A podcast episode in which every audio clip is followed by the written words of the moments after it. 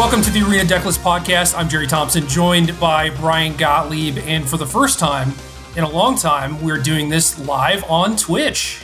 That means you could see our beautiful faces. If you so choose, you could log right into Twitch, take a gander at uh, both of our flowing locks. We're, we're now long haired individuals as opposed to probably the last time we did something like this when we were fresh and clean cut and ready to face the world with a bit more vigor than we have these days. Yeah, I mean, we did the uh, Red Bull Untapped finals, like not not this last one, but the one before. And I think at that point, Yep. my my hair was already pretty long. Yeah, how long ago was that? It, it feels like 20 or 30 years, but I feel like it was more recent than that. It was like a decade ago, man. I don't know. Anyway, Okay. twitch.tv slash arena decklist if you want to like catch the VOD or anything. I'm also going to be streaming some standard after this.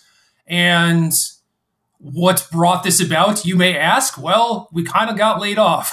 so we're looking for other stuff to do for money. We're over here dancing for nickels.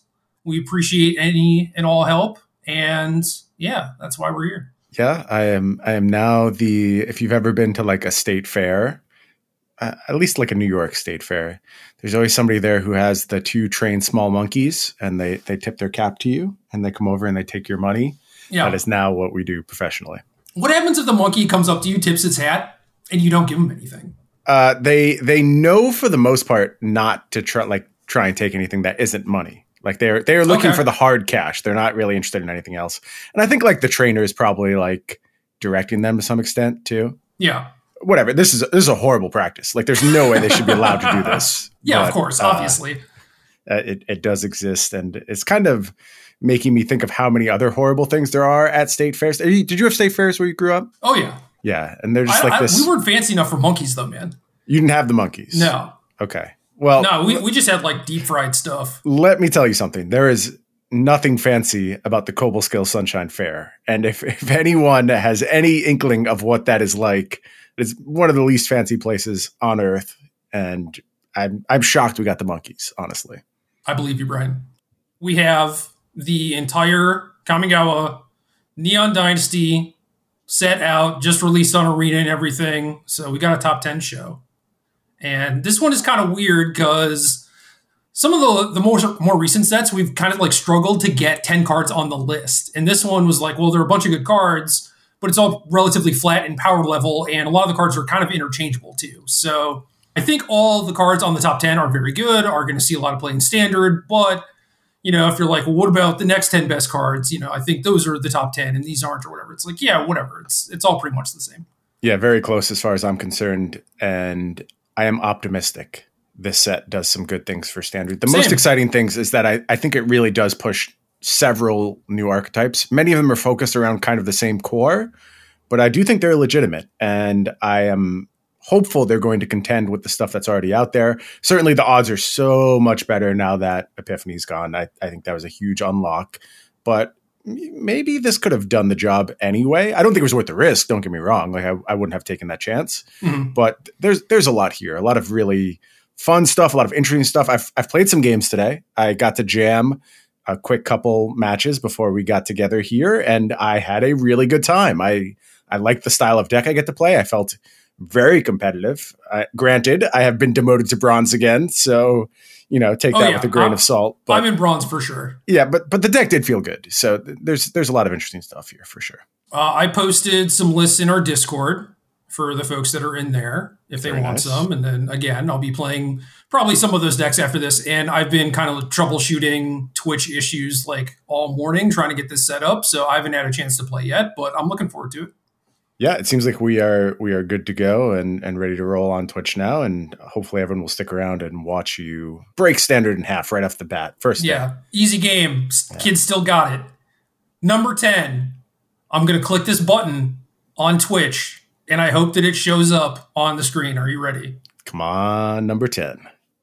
You have displayed Reckoner Bankbuster to the world. Boom. All right, two mana article or pff, artifact vehicle 4 4. This enters the battlefield with three charge counters on it.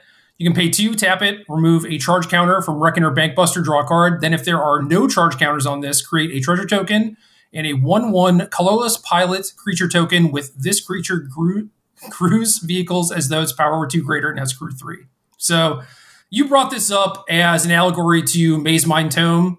Is as far as like a direct replacement for that card, I don't think it fits. But the upside is that this card also just does a bunch of other stuff. So when building decks for this format, uh, aggressive creature decks, decks that were based around vehicles, I found myself wanting to include a few of these in the 75 almost no matter what. Like sometimes it was main deck, sometimes it was in the sideboard, but having this thing that's a reasonably priced vehicle that can also be a card drawing engine is pretty nice.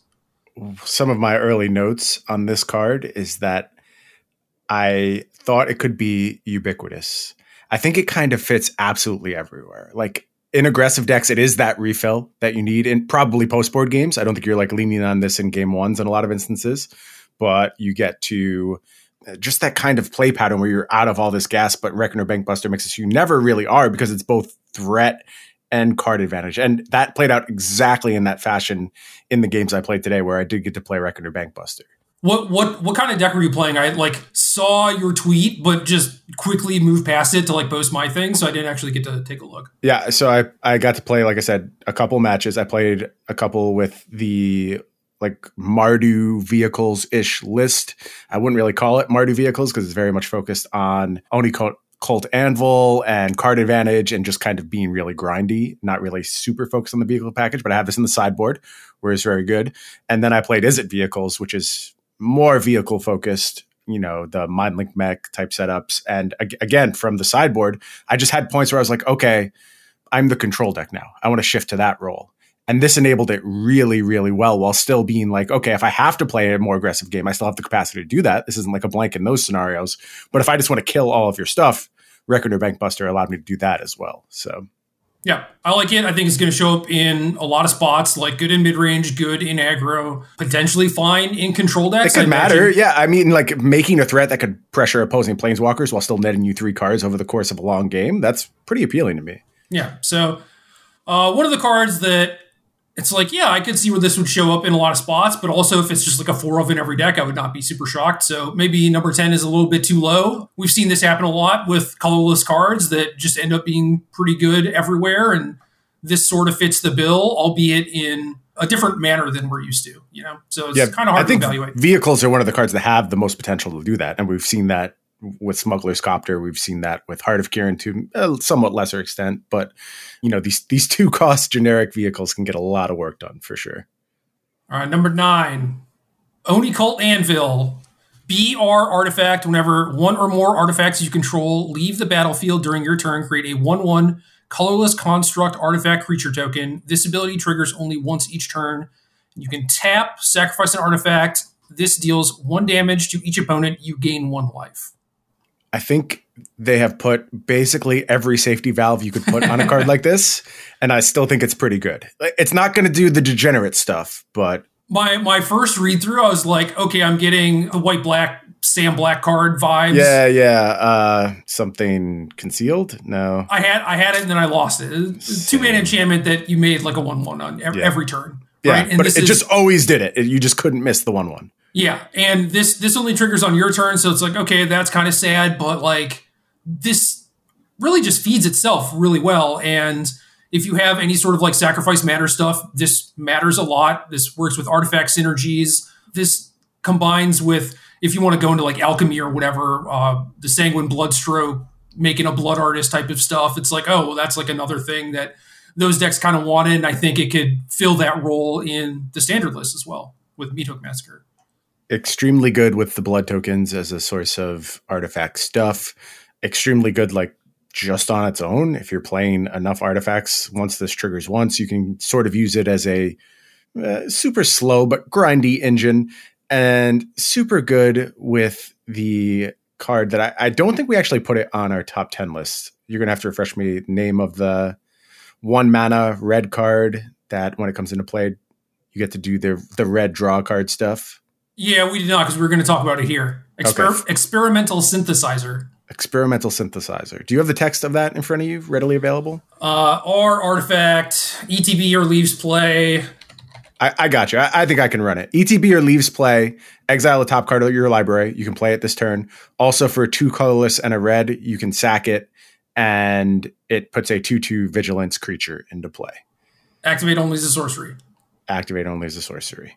So that card combined with Oni Cult Anvil, you have a very, very easy way to get both cards out of it basically at the time you want to. In my games I played, it worked. It was exactly what I thought it would be. And pulling that kind of utility out of your one mana artifact is big time. Like that's modern power level stuff right there. And you have to work for it. But when you're playing Oni Cult Anvil, you're you're not really working for it. Like you just want this card anyway. It's a very free package to include. And I, I was kind of shocked at how good it was. I thought it would maybe come up a little bit less than my expectations, but it, it, it absolutely hit. I think those two cards in t- tandem with each other are going to do a lot of work in the standard format. How many synthesizers were you playing? Four. I had the full four. Okay. Was it ever awkward to, you know, it's like obviously it's not a thing that you want to play on turn one or whatever. So like when when did you find yourself like actually casting it? So because of the nature of my deck, it's just loaded with one drops and two drops. It literally capped out at two. So it was not a scenario where I could ever find myself without the mana to play it. So a lot of it was just sitting around and waiting until I had burned through my early stuff, which is very focused on my aggressive creatures, my Oni Cult Anvil, my Oswald Fiddlebender, which w- in conjunction with Oni Cult Anvil was absurd. It was so so good. I was shocked at how good it was. I just pulled all my portable holes out of my deck, and my opponent never mounted an offense again. Okay. Um, when I was so, when I was building those decks, I was like, well, you kind of need to include four treasure vaults because you need a zero to sack. But I guess this does it. Yeah, this does it for you, which yeah. I didn't immediately anticipate. So I, I get your concern where like you can't play it on turn one; it'll never really fix you. Maybe on turn two, like if you need a land drop, you might get super lucky, but it's not set up for that. It's set up for later games. You have to absolutely focus your deck around it. Good news, there are incredible one mana and two mana cards in this set. More good news, most of them are artifacts. So all these synergies just fit all over the place. And like I wrote about this week, I think artifacts are really the standout card type of the set. And I thought it was going to be the sagas, the flip sagas which I believe we only have one of on this list. They're they're all good. It's just the artifact stuff is better. I they guess. get overshadowed. Yeah, I, I, I, I think, think if, so. If the sagas were in like the last couple sets, they would probably have a bigger impact. But now it's just like, oh, well, let's do the vehicle stuff, the artifact matter stuff, the sacrifice stuff, red modified creature stuff. You know, all yep. those things are just like what sagas. You know, it's yeah. like maybe there's one that fits into a deck or whatever, but you're not building around them or if if our list was 15 cards, maybe it starts to make it. If there's 20 cards, it almost certainly starts to make it. Yeah. But uh, I, I think they're fine cards. It's just there's a lot of fine cards here. Well, number eight, Michiko's Reign of Truth. One dub, Enchantment Saga. Chapter one and chapter two are the same. Target creature gets plus one plus one until end of turn for each artifact and or enchantment you control. Chapter three, exile this saga, then return to the battlefield transformed under your control. And the backside is a zero zero enchantment creature, human noble, that gets plus one plus one for each artifact and or enchantment you control. Were you playing this in your Mardu deck? Yes. Okay. Yep, my, my first build did have it. I, I tweeted a second build that did not have it because I was so impressed with how the post board games played, and I was like, oh, I can just be super grindy, which is what I obviously want to do. Like, I don't yeah. ever want to have to attack. I just want the game to go on forever. But my initial build was Michiko's Reign of Truth with the cheaper artifact creatures. And again, it worked. It it just did what I thought it would do. And in the early game, it's somewhat lackluster, but in the late game, it's huge. There's so many artifacts you have on the battlefield in these decks. You're getting plus five five, plus six six, and then you just get a huge threat on the backside for two mana. And like I said, with all of these sagas, the output is almost always there. They're just glacially slow. So I think this is going to be, and even in the decks that really want it, I could see moving away from this card in sideboard games a lot of the time. Like it's a very much game one card where you're just trying to sort of be linear, goldfish, execute your plan as efficiently as possible. When things get a little dicier, I'll probably be moving away a lot from Michiko's Reign of Truth, and that's what inspired me to build a version of the deck without it.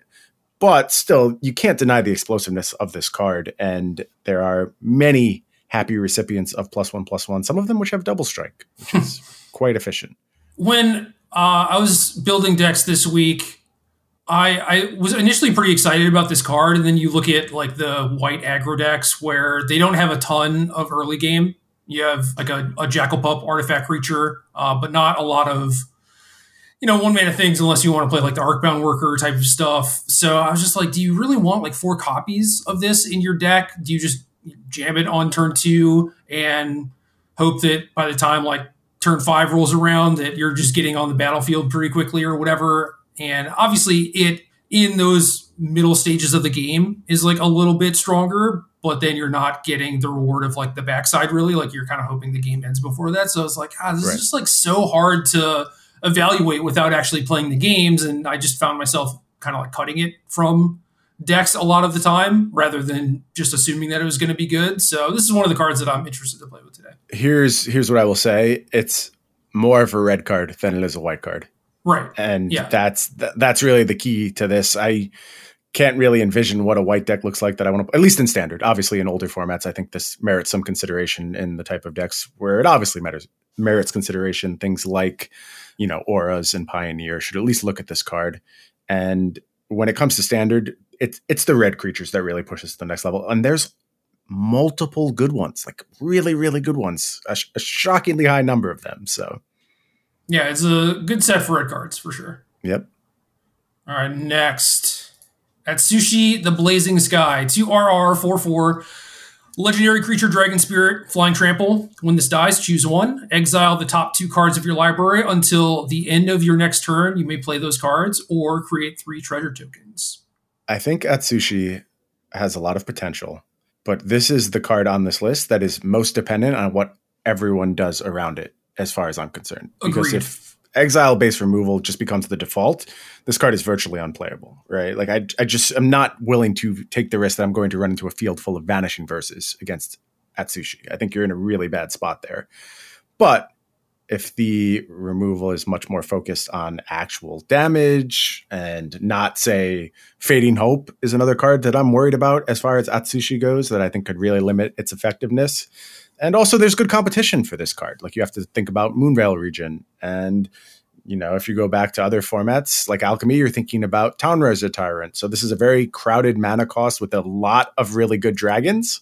But still any card that can ramp you from like four to eight, it's sort of doing its own thing. It's unique in that fashion. Now, granted, you're going to have to be able to uh, reliably get the payout here. Otherwise, it's just not going to be worth the four mana. But uh, in, in in the best world, I believe this is a format defining card. I expect the truth of this card is going to be a lot more mild than that, and it's just going to see some spot play. So many of the cards on this list are pretty easy to see how they could show up in multiple places whereas this isn't necessarily one of them. And I think the the dragon typing matters a lot because we still have Dragon's Fire, and it's probably still one of the better removal spells in the format. And Izzet Dragons kind of remains intact. You know, it had like two two cards banned from it, but it's, it's still pretty reasonable. You know, it's like you have still the removal of the card drawing the big threats, and I think that that package is still solid. And I think that this card slots in pretty well into that deck. But outside of that, it's like where's the obvious home for this? I have no idea.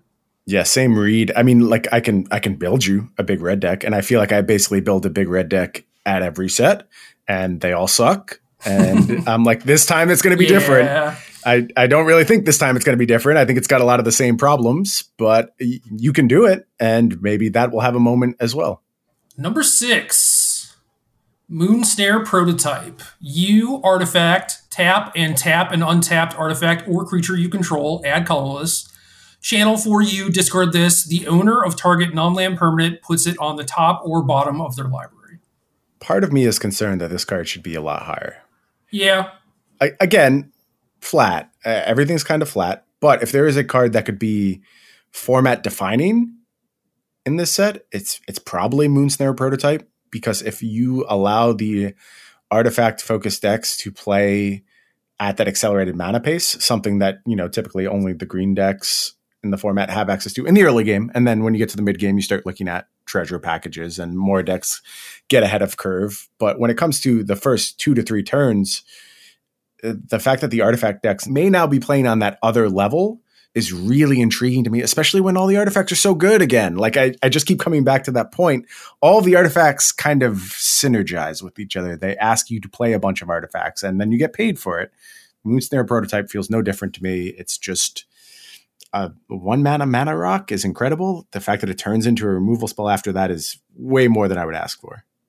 Yeah, if, if there was any card on this list that has the potential to be kind of busted as far as you know, providing that early advantage. We've seen formats where it's like one deck gets access to a Llanowar Elves type of card and no other decks do. And it's like, well, you need a really good reason to not play with Llanowar Elves at that point. Right. And this could very easily end up being the same thing. I think that if we're talking about modern, like slam dunk, you know, like most impactful card in the set or whatever, but do the same tools really exist in standard to make this card that powerful? And I think the jury's still kind of out on that, but this is going to be in the first deck that I play for sure because this is again like potentially busted in the context of standard just for the mana ability, and then yeah, it just like becomes a removal spell later on is kind of absurd. Yeah. So let's just talk one mana artifact creatures. You have the the vehicle thing, the two one in white. You have the monkey battery, no rabbit battery in red, which I'll have more to say about that card in a little bit. You have another red reconfigured creature that is the monkey thing, Simian Sling. Simian Sling. Yeah. You have the red haste creature that bounces itself a bunch, which nah, not really looking for that in conjunction with Moonsnare prototype. No, But no, thank you. there's just so many options in especially again red red was just the huge winner of this set in my eyes it synergizes so well with so many of the other cards i'm hyped about so a lot of red decks for me this go around Yeah, same. Uh, number five, Thundering Raiju, 2RR, 3 3, creature spirit, haste. Whenever this attacks, put a plus one plus one counter on target creature you control. Then this deals X damage to each opponent, where X is the number of modified creatures you control other than this. Four mana, 3 3 haste is a reasonable baseline. This doesn't get any benefit from attacking alone, which is a little bit awkward and I'm kind of curious to see how the modern the modified decks are going to play out. Where it's just like, you know, are are you really going wide or are you going tall in a lot of these instances? So like, how much damage is this thing going to be dealing? Or is it likely that you're attacking with like a creature with a reconfigure card on it and the Raiju? At which point, like, you're only getting a damage out of it. I still think that that output is good enough, but it is probably less of a big deal than it looks upon reading. so uh, that's not accurate though right? Because you you get the benefit just from itself.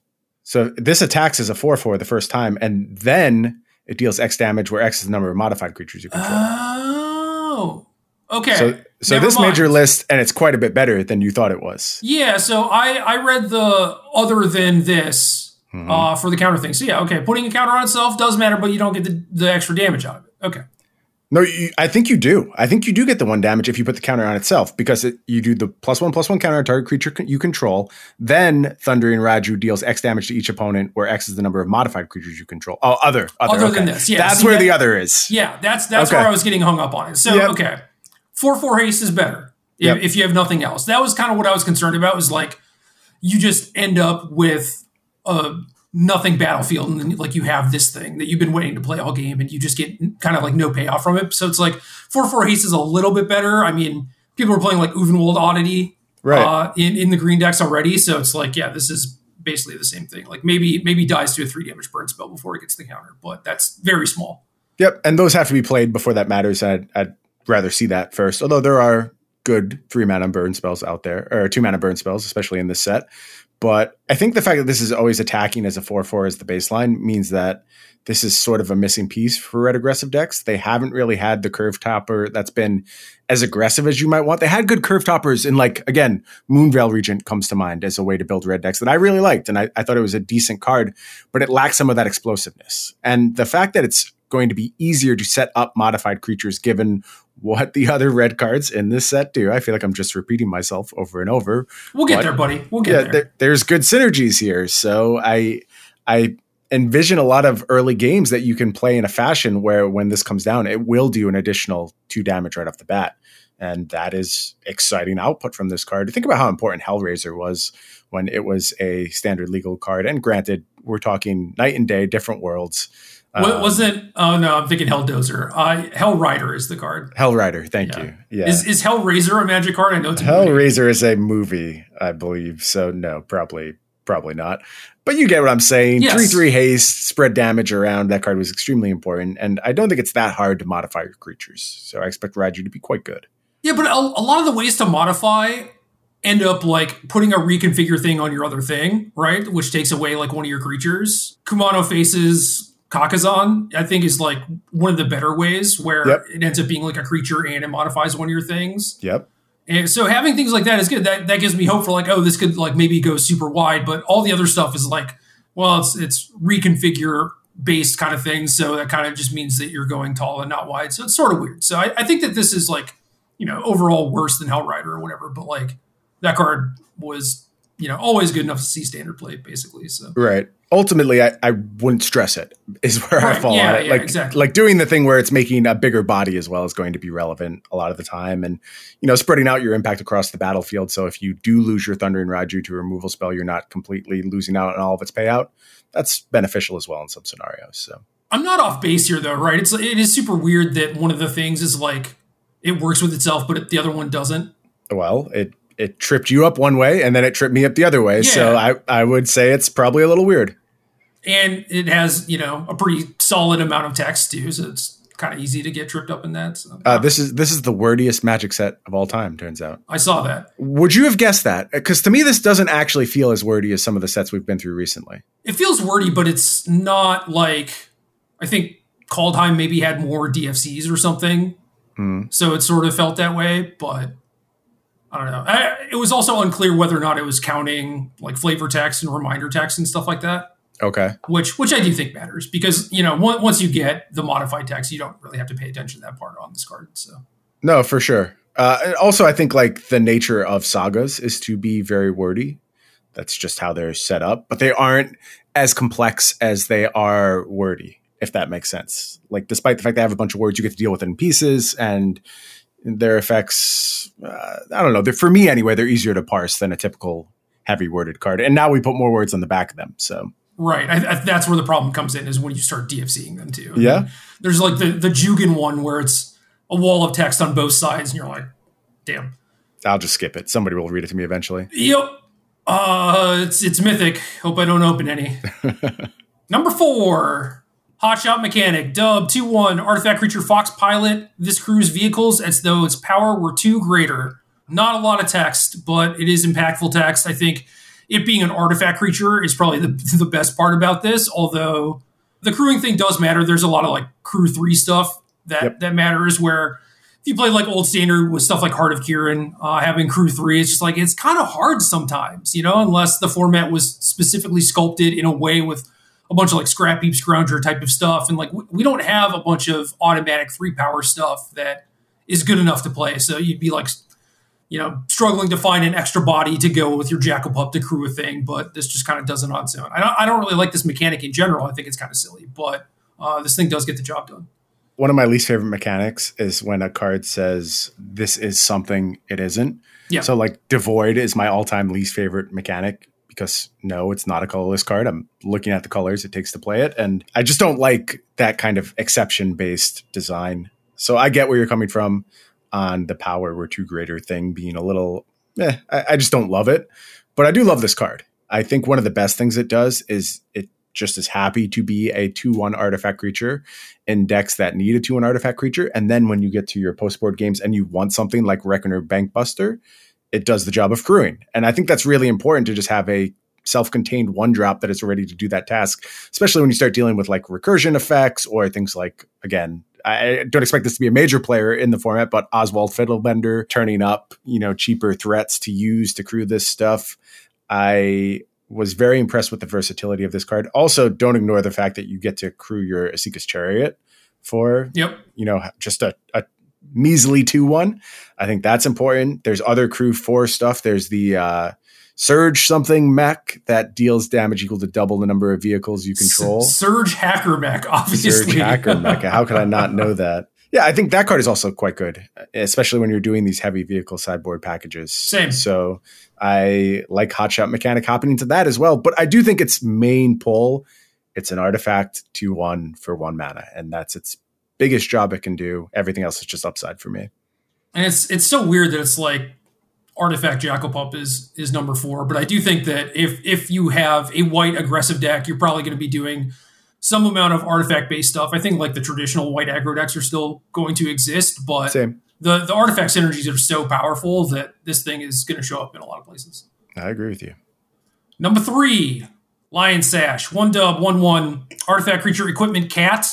Got so much text. Dub, exile target card from a graveyard. If it was a permanent card, put a plus one plus one counter on this. Equipped creature gets plus one plus one for each plus one plus one counter on this, and you can reconfigure it for two mana. I know that you are less high on this card than I am. Well, that's not quite true. I, I am high on this card, especially in older formats. You know, Stoneforge Mystic finding this thing is going to be my jam quite often. See, I don't even think that's good. I don't know. The versatility of like having a Stoneforge mysticable piece of graveyard interaction is really exciting to me. Like that is fine in a very small subset of archetypes, right? But it's like that compared to getting Kaldra or a sword is just so much weaker. A lot of sure, but wh- what about the fact that like you just have a bunch of two drops for your Aether Vial deck? I mean, that was that was kind of your thing, and when I built that deck, I really liked the way it turned out. Fair. I mean, I'm I'm not over the moon about uh, Aether Vial Stoneforge Mystic decks, you know. Yeah, but understandably I, so. I, see what you're saying. I, if if you're playing like a, a bunch of creatures and Aether Vial is like the thing that you want to do, I I understand. You know, like this looks pretty good in the deck or whatever. But it's like the good part about Stoneforge Mystic is the you know The very stuff. threatening like Tinker thing, right? And this is just like, well, it's, it's good in matchups where your Stoneforge is going to get killed 100 percent of the time. yeah, So it's good. true. It's good to have. I'm not saying it's bad. I'm just saying that like I'm not like, oh, this is a game changer. Stoneforge is busted now. You know. yeah, yeah, yeah. Stoneforge might have already been quite good enough and didn't really need any help, but I, I appreciate the versatility in standard.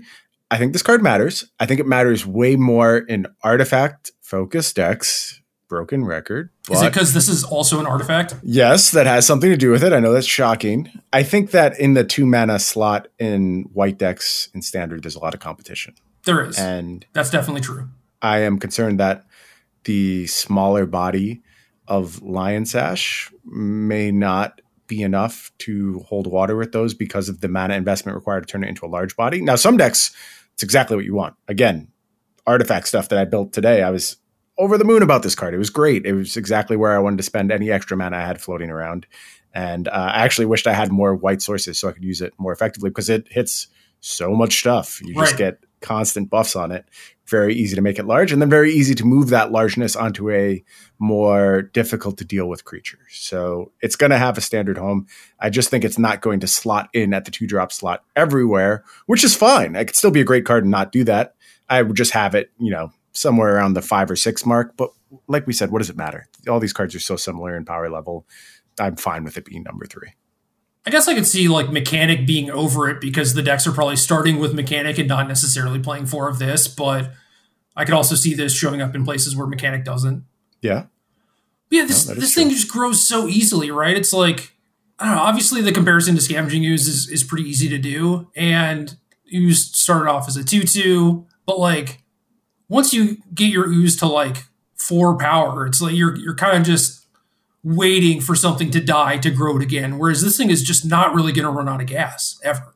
It's just going to get so huge, which I which I think is very important for standard. No, keyword keyword big. Keyword big matters a lot. yeah, and you know that means that it can crew whatever the hell you want. It means that if you have an evasive creature, it's awesome. You can put it on a creature to like dodge a sweeper, which is pretty nice. And uh, I, I agree with you that there's a lot of competition in the two drop slot. Like I was building, trying to build a, a mono white artifact deck with Oswald, and was just like, why do I have 22 drops? You know, it's like it's just so awkward. And it's like, okay, which which ones are the worst? And because maybe you already have things like Reckoner Bankbuster and this, there's actually a lot of competition for things that you know you need a bunch of mana to utilize. And if you're playing like Mech Hangar too, that's another one. Yeah. Uh, so some something's got to go, and usually you don't need like the fourth Lion Sash. You might not need the third one, but uh, I think that you know drawing the one copy per game is pretty impactful. Your point that these decks are not going to be hurting for mana sink, very true. And it's been my experience thus far. So I expect, you know, that to somewhat downgrade this card. Again, not in a real meaningful way, just in terms of tempering your expectations. W- would you like to guess the change I suggested for this card? And I, I think it I think it would shock you. That's the hint I'll give you, and see if you can come up with what I wanted to do to this card. It's small. It's a small alteration. I don't know. I'm I'm, I'm looking at the knobs, right? hmm And I think it there's already a lot of text, especially since you need the reminder text. I don't think you can change permanent card to like, you know, X, Y, and Z thing instead of just permanent totally. I could see you changing like the reconfigure, but I don't think that's relevant to the con- conversation. And then it's like, I don't know, make it an 01 or something, but that feels bad. So no, I have no idea. I don't think any wa- of those are the thing. I wanted it to be a 2 1. And yeah.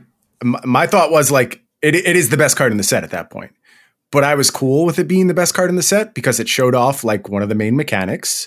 It kind of made this claim that white was able to participate in the game on the same axis as all these other colors. Because when you compare this card to Scavenging Ooze, you're like, well, why does Scavenging Ooze gets to start as a 2 2 and this is a 1 1? And, you know, there's something to be said for all this other stuff this can do, obviously, in favor that's Scavenging Ooze can't do. Although Scavenging Ooze, like you mentioned, can gain life. That matters a bunch.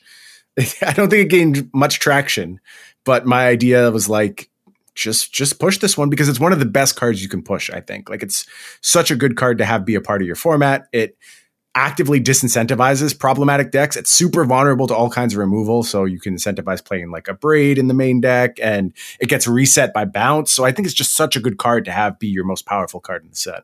I I don't disagree with any of that. It just might do it at one one though, so like that's an argument against doing it at a two one. Yeah, yeah, that's the thing. Is just like how, how much does that actually add? I also think like adding the second power disincentivizes you from like utilizing the ability, right? Because like maybe you don't need to as often. Maybe that's a fair criticism. So I don't know. I, I kind of like this where it starts off like pretty mediocre. You get to weave in a couple pumps over the next couple turns, and then when you run out of things to do, this can be massive. Uh, I, I sort of like that play pattern better than just like ah, you just like ignore it because it's already like a two one. Yeah, this is already good. I, I feel that. Also, playing the few number of games with this card, you love the bl- how big the bluff equity is. Like, oh, right. not yeah, only they just they just can't block it, right? They because- can't, yeah, because like scavenging ooze. Okay, you count the number of creatures in the graveyard. Well, there's one creature, so you're not getting bigger than that. Lion Sash is like, well, if I dumped five mana into this, nobody on the battlefield could block this. So uh, huge, huge bluff equity, and you get a lot of free attacks. So maybe again another argument in favor of keeping that base power a little bit lower and not just letting you get a free two every turn because of the threat. Yeah. Well, I, I, I would say that it matters, but like obviously I haven't played any games yet, so I don't know if it actually matters. But uh, all all the white decks wanting like treasure vault or mech hangar or the prototype kind of make this a little bit awkward, but like again, like the same thing was happening with ooze, right? Where it's like you would have three forests and two swamps or whatever. But like that that is definitely a thing to be aware of in the artifact decks where like maybe you can't just like fireball them every turn, but you can come pretty close. If we had like chromatic star, I'd be like super in with like Oswald and all this other nonsense. Yeah, yeah, that would be cool. Yeah, I, I was I was looking for a artifact that just like upon binning gave you a card. And there's things like spare supplies, yeah. but you have to actually trigger its ability. It's not just when it goes to the graveyard. I guess there's so. like Jack o' Lantern. Maybe I have to look into that again. Yeah, that's an interesting one. Or like, okay. you know, I, I don't have to look into it, but you know. No, you do now. Now you have an assignment. Look into Jack o' Lantern. Dude, I already did. There, there was a weird ass deck in my article this week that I almost put a copy in. So nice. Uh, all right, number two.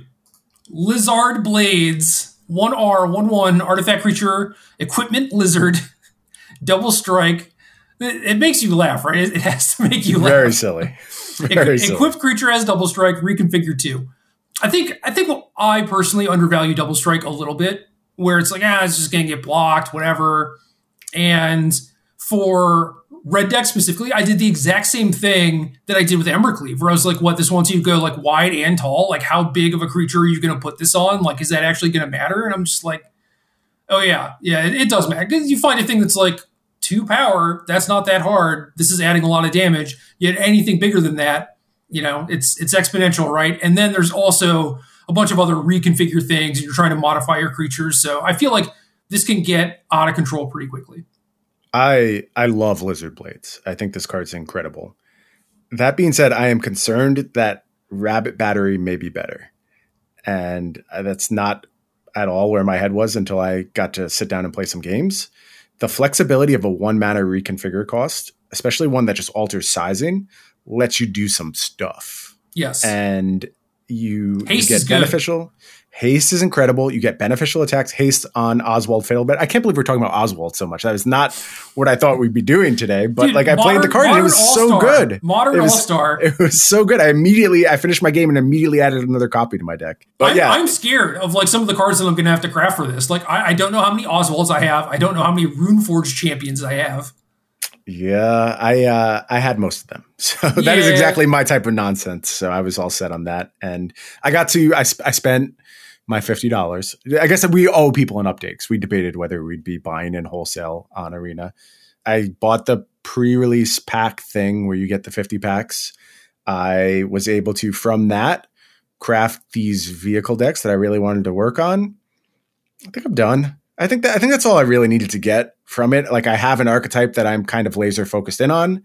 I was able to pull all the pieces very quickly, and I'm content tinkering with that. And then, other than that, observing the metagame and seeing where it settles. And that's that's a good place for my participation with Arena this go around. Dude, I can't believe you didn't stream your pack opening.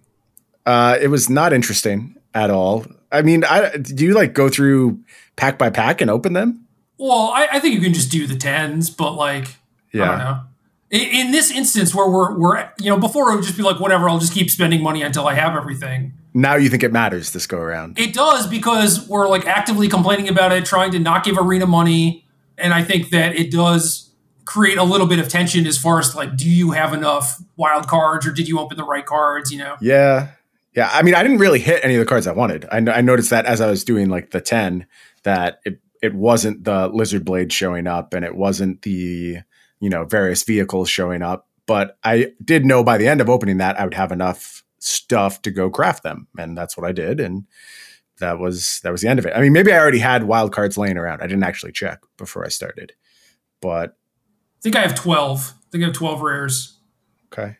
You might go through them. There, there's Oh, definitely yeah. a lot of rares. Oh, Uh, yeah. real- there's very little need for mythic as far as I'm concerned, but a lot of need for rares. But anyway, back to Lizard Blades. Lizard Blades has sick combos, including with the last card we're going to talk about today. All the other reconfigure stuff, Lion Sash, Rabbit Battery plays incredibly well with it. It has some weird creatures that it can crew up very nicely. The one I've been looking at is Voltaic Visionary, which is a card that I actually liked and then just sort of didn't deliver. But two mana, four, three, that also gets you an additional card and then can pick up your Lizard Blades. That works for me, especially when I have other things I want to do with like a four crew cost. I think the dual nature of that card in some of these decks is really appealing. And it, it's just not that hard to make this card work. And then there's the other side of the coin where this is the best recipient for something like Michiko's Reign of Reign of something. What is what is the end of that card? Reign of Truth. Reign of Truth. I got it. Wow. Uh, yeah, best possible recipient for that. You make a huge lizard blades, and granted, it gets kind of brick walled. You know, no evasion whatsoever. So you're better off sliding this onto something that can push that damage through more effectively.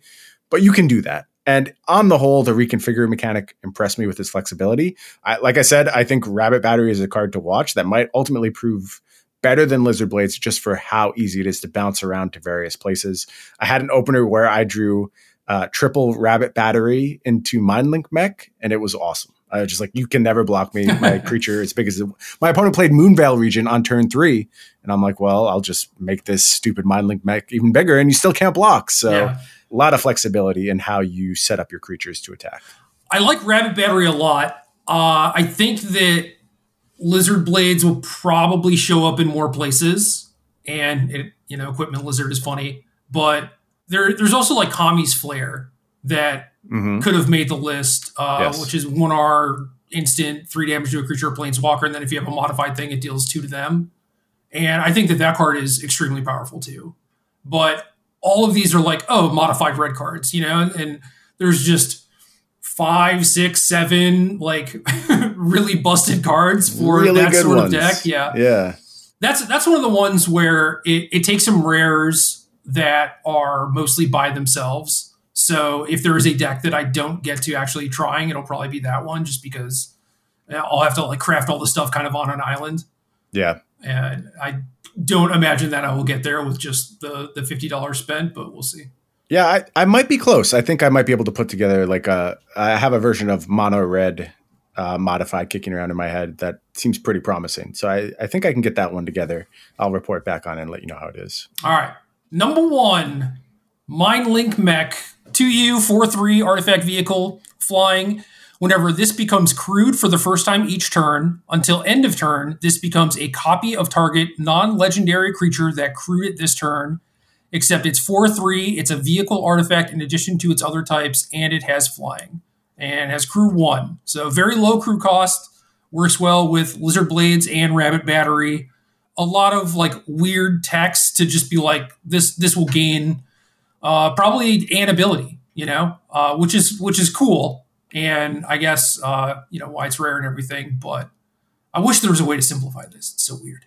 Yeah, that would be nice. But ultimately, I love what I get out of this card. The crew one on a big, big threat.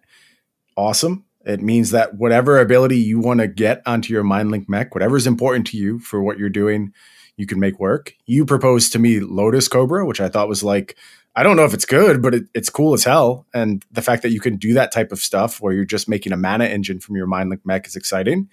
There's probably a bunch of other weird stuff, but my focus was on Rabbit Battery, Lizard Blades. They curve so beautifully into MindLink mech. And then you're solidly in Izzet, so you get to play Expressive Iteration. Your deck is cheap, loaded with card advantage, very aggressive. I kind of ground my opponent to dust in post board games when I added more vehicles. Again, Bankbuster as well as the Surgehacker Mech. And that's a real plan as far as I'm concerned. I, I, think you can put those three cards together and end up with a very viable deck. There's something to be said for this card with our uh, 2 1 artifact crewer. Not that you need the help to crew this, but just like all these pieces fit very well together. These are the packages that I think are going to define this set. All the artifact interlocking pieces, uh, the card advantage that comes from the artifact. It just seems like if if this wasn't the artifact set, I, I I can't imagine what the artifact set will be. And we know there's an artifact set coming. That's what's probably most exciting about all these cards is they should all all all get substantial payoffs as we head into a deeper standard. So I think Kamigawa's influence is going to be immediate, but I also expect it will be long term. It, it is very clearly to me an artifact set because just there, there are a bunch of cards like in Ingenious Smith and Oswald's like another solid one where just like you're suddenly looking at all the artifacts that are legal and all the synergies and building around them. And like in theory, this is also, you know, it's got like ninjutsu and some enchantment matter stuff. And I've I've just like mostly ignored it because there's some stuff that's appealing, but the artifact stuff is just like so heavy and so good and the the other stuff is like well if you work really really hard maybe you get a minor payoff and all of this stuff is like you know vehicles and reconfigure stuff it's it's all busted it promotes Easy. promotes Easy. like super aggressive decks that also have a bunch of card advantage interaction which are probably like my favorite decks to play and also the ones that end up usually being the best in their respective formats when they're good so i think it's just a pretty clear definition of, of where we should be headed, where standard should be headed. Mindlink Mech is getting backed up by Spell Pierce added in this set, which is important. Yep. There, as I mentioned, already exists expressive iteration. So your package is backed up by the best piece of card advantage available. I think there's other blue card advantage engines you could potentially explore. You mentioned inspired idea, which I think was an inspired idea. In fact, there's there's cool stuff to be done there. So I am really excited for what this set can offer to what has been a very stale standard paradigm, mostly by what it's doing at the lower end of the curve. Because not only are the lower end cards aggressive, it's easy to design good low end cards that are aggressive. But these are the type of cards that lead to fun, interesting, long games. And more than anything, that's what I'm hoping for from Kamigawa. It's its legacy to kind of return standard to something that can be about more synergistic decks and decks that do want to play towards a late game that isn't just here's my seven mana thing. What are you going to do about it? If if we get that from Kamigawa, it will have over delivered for sure. And it's also doing all of this with the backdrop of being a hugely impactful uh, Eternal format set. I, have even heard like pauper players who are over the moon about how deep this set goes. So there's something for everyone in this set. I think it's the best set in a long time. And maybe I have some bias when I'm saying that, But I, I, promise you, my impact on this set is so minuscule that it's not driven by like hubris and me thinking I made a good set. I had almost nothing to do with anything you see here. So uh, that's not, that's not what's happening. It's just, I think it's that good. I, I really do. I think they nailed it with this one. Yeah, I, th- I think whenever we get to do a top 10 list and it's like, it's hard to fit all the cards on the top 10 list and what order they're in maybe doesn't matter because the power level is relatively flat and it gets like our creative juices flowing and everything. I mean, that's that's kind of it for me. Is that there's a bunch of different stuff that is viable and looks fun to do, and it doesn't look like anything is you know super absurd or right. is the only thing that you should be doing or anything. And then yeah, you have uh, cards like Prototype, which certainly go back to modern and I would think that it's like a net good thing because a lot of the artifact decks are kind of like swimming in tier two right now. Yep. And they could use the help. But like it is also a card that could potentially be busted, so who knows? And then for formats like Pioneer, I think that the set is high enough power level to actually get a lot of cards into that format too. As far as like Pauper's concerned, I I, I don't really pay attention to like, you know, what's common in a set or whatever. And I, I know that they just went through some bans and their their format is probably a little bit more reasonable now. So that's good for them too. What do you think? Something I proposed in my article was that this focus on artifacts was one of the reasons why they were able to deliver a more powerful set despite not really looking like anything's broken here is there anything to that? Like, do you think some of the some of the extra vulnerabilities that cards like say Mindlink Mech or Lion Sash pick up, does it allow them to push a little bit harder and to make the cards more exciting? When when you have the tools available to fight those things, yes. And looking back, like Portable Hole is maybe part of the problem where it fits into a lot of the synergies, but like that that can tag artifacts.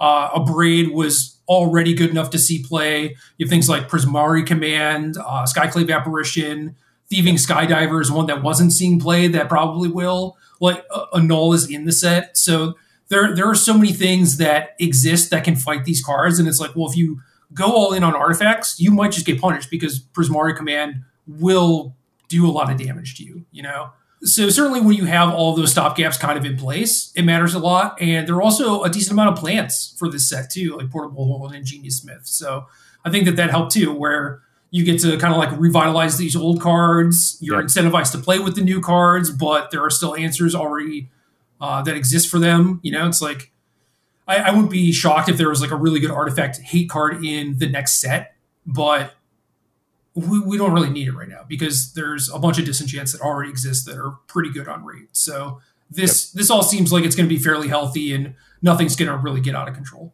Yeah, this kind of feels like the realization of the vision they probably had for this standard. Yeah.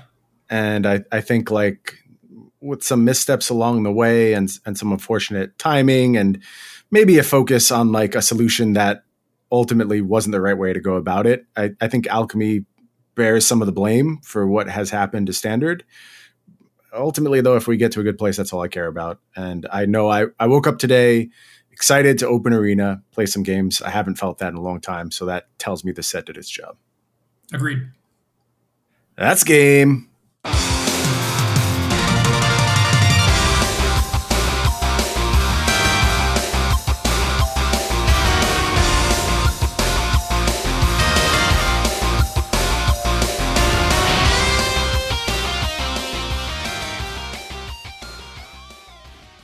lot